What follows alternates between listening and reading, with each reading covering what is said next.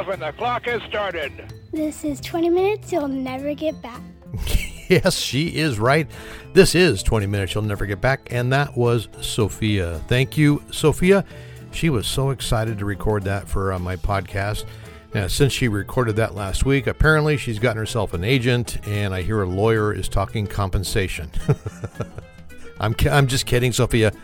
Thank you very much for doing that for me. My name is Doug Prazak, and thank you very much for tuning into episode 96 of uh, 20 Minutes You'll Never Get Back. Promising you're not going to get these back, so just give them up right now and face it, these are gone from your life. But I hope you enjoy the show.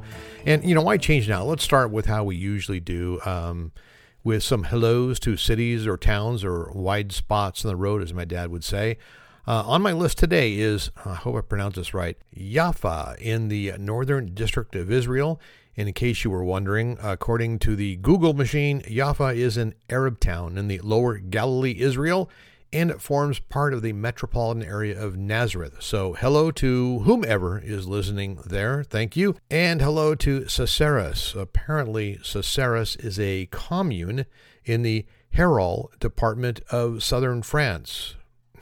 now, I am sure I completely botched both those names Cesseras, C E S S E R A S, and Hérault, H E R A U L T.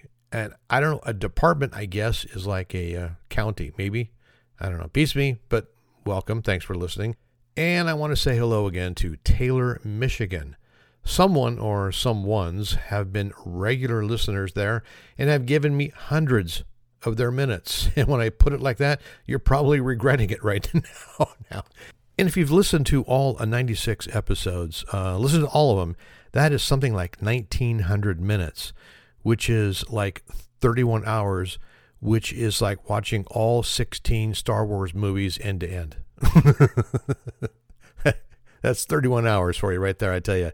So, hello to all of you. And if you have listened to all 96 podcasts so far, you are officially now a legacy listener. You should uh, at least get a medal or something. No, I, I can't afford medals. How about a sticker? You get a legacy sticker if you've listened to all 96 episodes. And speaking of legacy, almost two years ago, I did an episode, uh, actually, it's episode number five to be exact, called Married to a Runner. In that, I talked about runners and things about running and a little bit about what I do when my wife is running.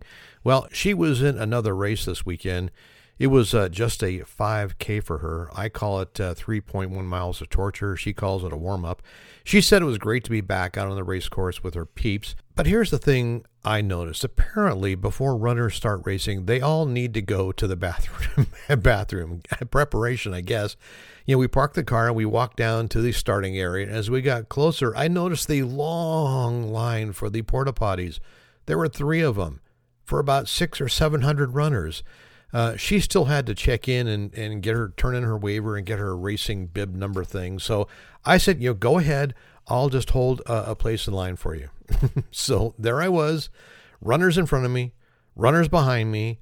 They were standing on one foot while stretching out their uh, their other leg. Some were standing with their hands on their hips, twisting side to side. Some of them were uh, downing power drinks. I, you know, I wanted to say, dude, stop it. You know, you're just going to have to go again pretty soon. My favorite part was, though, while in line there, they all seemed to be one upping each other with what race they just ran. The distance seemed to keep getting bigger and bigger with each boast. Uh, well, yeah, I just finished a 10K last week in Oregon. That's what a runner sounds like to me. And then someone uh, just ran a half marathon. And of course, then someone finished in the top 10 in a marathon. I think I even heard someone say they just ran to the top of Everest. One of them uh, even turned to me and asked, What was my most recent run? if they would have looked at my clothes uh, that were severely lacking any sort of indication that I was a runner, they would have known my last run was in Costco when the sample lady appeared with cut up enchilada samples. So I, you know, I politely answer back, "Oh, I'm just holding a place in line for my wife. She's the runner." The woman who asked me the question said, "Oh, that was nice, but I swear I heard her say as she turned away." Bless his little heart.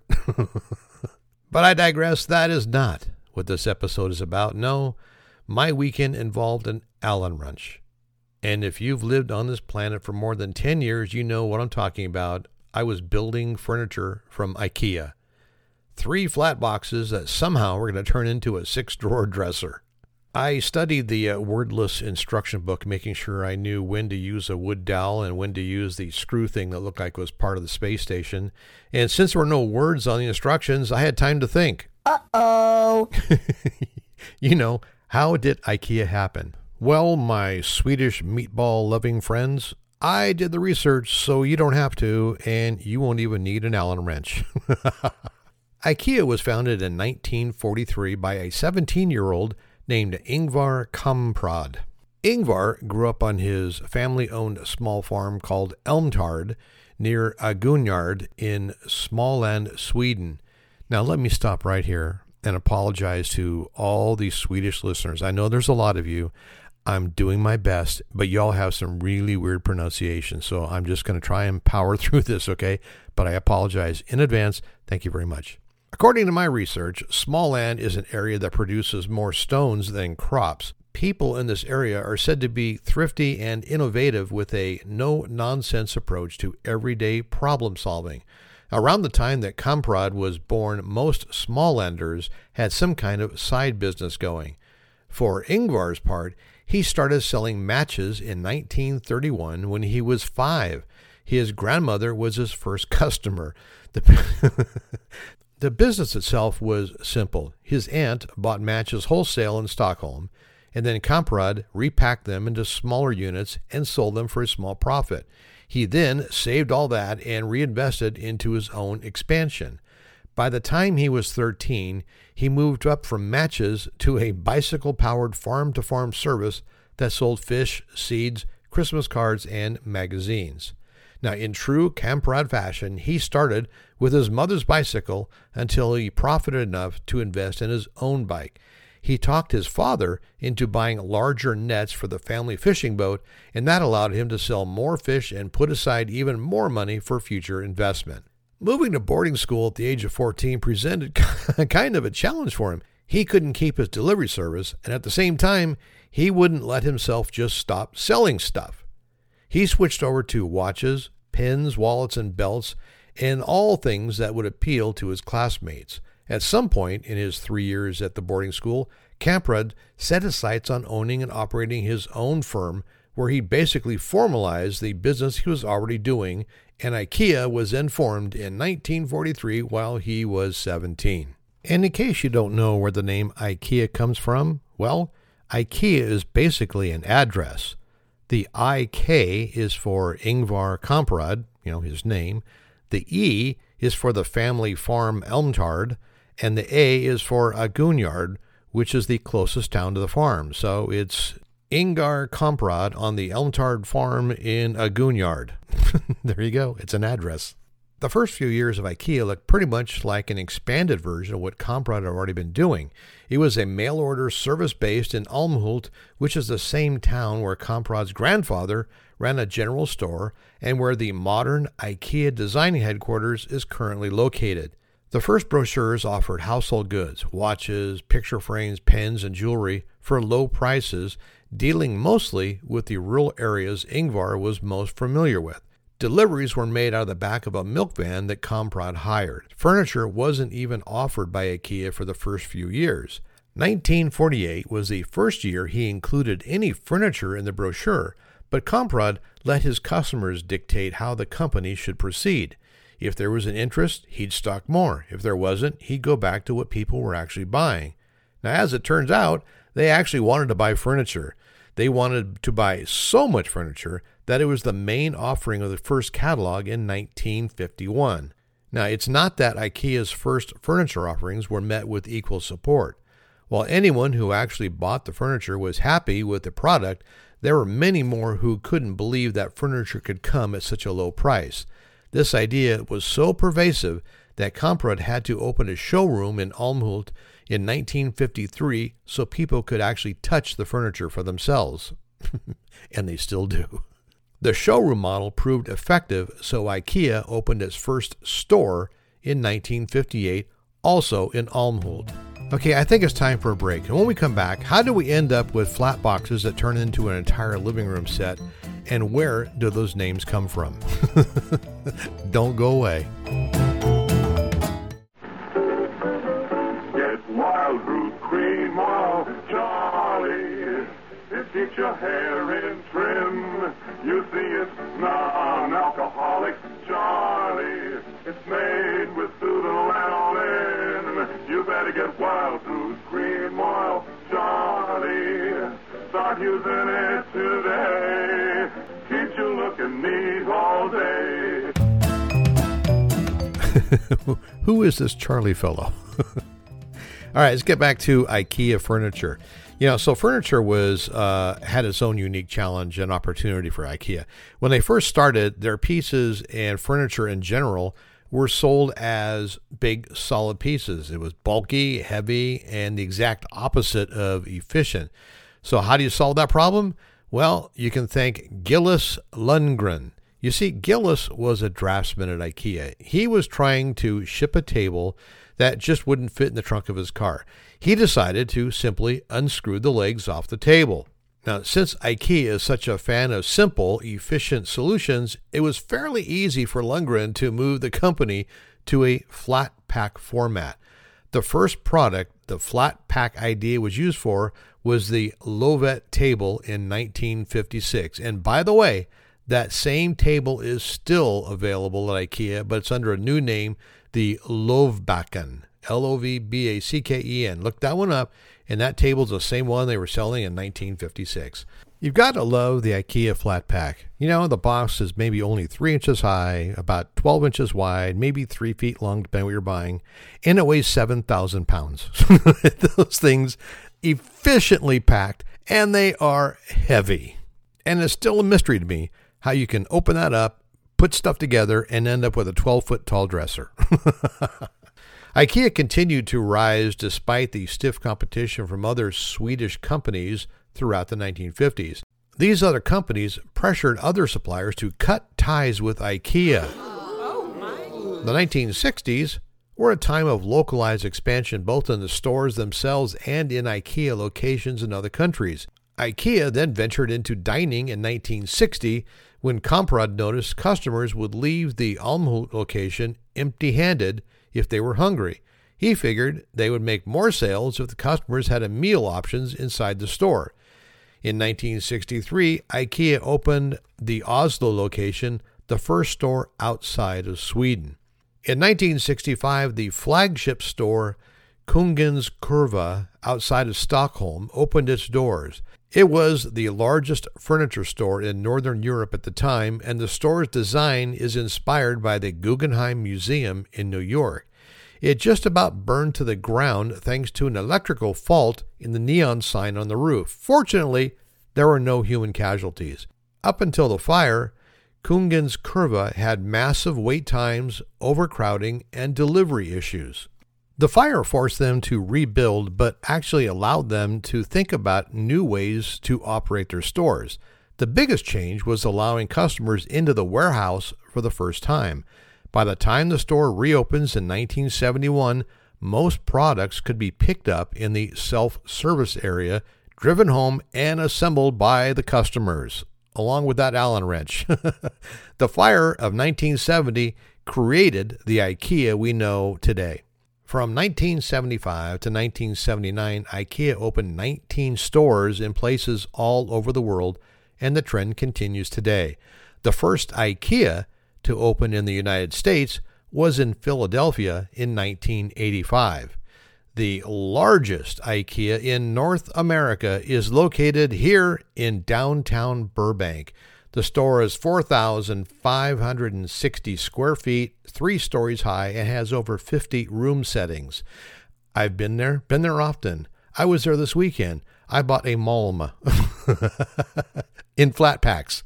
It's enormous. They have arrows in the ground to keep you going in the right direction, or else you'd be lost in there forever. It has its own street. It's on IKEA Way. It also features a 600 seat restaurant, so there's plenty of room to sit down and have those meatballs. The largest IKEA in the world is in the Philippines, in a city of Pasay in the Mall of Asia. It's a huge space, nay, it's a vast space, 700,000 square feet. It is the size of the Palace of Versailles. Oh my God. It stretches across five floors in a mall by Manila Bay. If you're really into IKEA, there is an IKEA museum in Älmhult, And get this, there is an IKEA hotel that's actually been operating in Älmhult since 1964. All right, what about those IKEA product names? Well, you know, there are several IKEA name generators on the web that will spit out made up words that sound like anything you'd ever see on an IKEA floor. All right, we're going to have a little test here. I generated three different names that sound like anything you could find in IKEA, and I'm going to give you a real product and a made up one and see if you can figure out which one is real and which one's fake. Okay? The first one is either the Odla, O D L A, or the Dunhelt, D U N H E D L T. Okay? Which one is it? Time's up.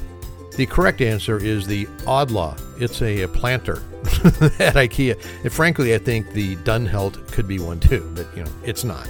Here's your uh, second test. The Sandtrav or the Solkulu, S A N D T R A V, or the Solkulu, S O L K U L U, and the O has two dots over it, if that helps. Okay, ready? Okay. Time's up. The correct answer is the Sandtrav. It's a throw pillow. the generator created Solkulu and even put two dots over the O. All right, here's the last one. The Turkey or the Nydala, T I R K E, or N Y D A L A, Turkey or Nydala. Which one is real? Yeah, if you made a cabinet, you know it's the Nydala. That's a drawer handle. so, how did you do in your IKEA naming? so, just how does IKEA name its products? Well, it's actually quite ingenious. So, what is their product branding strategy? Well, IKEA's naming system was created by good old Ingvar Kamprad. You remember him? He's the, the company founder. He struggled with dyslexia and he had trouble remembering the order of the numbers in item codes. So he swapped the numbers for names. This made it easier for him to remember each item, and as a result, he made fewer mistakes when filling out forms. The naming system actually is brilliant in its simplicity and scalability. Each product is named after Swedish towns and villages, humans, or other applicable Swedish words. The system is even better than simply just assigning random Swedish words to products. Each category of product is assigned a very specific type of name. So here's a breakdown of the naming system. Bathroom items, well, they're names of Swedish lakes and bodies of water. Linens are flowers and plants. Bedroom and living room furniture, those are Norwegian places. Bookcases are professions and Scandinavian boys' names. Uh, bowls and vases, those are Swedish name places, adjectives, spices, herbs, fruits, and berries. Boxes, pictures, and wall decorations, those are Swedish slang expressions and Swedish place names. Children's products are mammals, birds, or adjectives. Desks and chairs are Scandinavian boys' names. Fabrics and curtains are Scandinavian girls' names.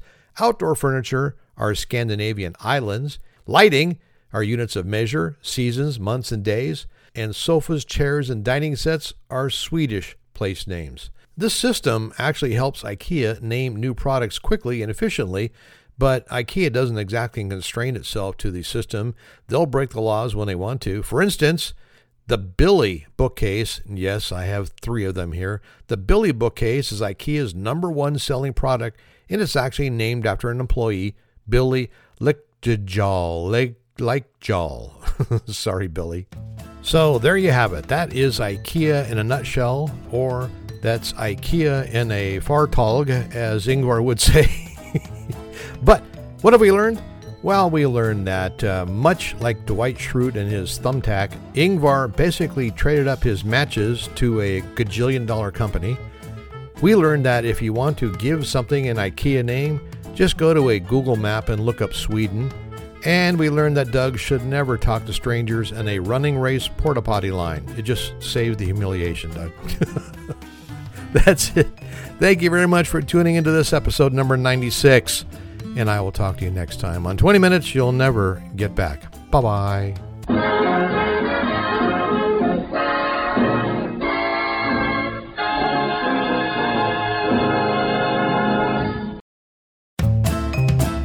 Hi, it's me again, Doug. I want to take up a couple more seconds of your time just to remind you if you want to stay informed of when uh, the next podcast is posted, all you need to do is sign up at uh, on that Instagram machine.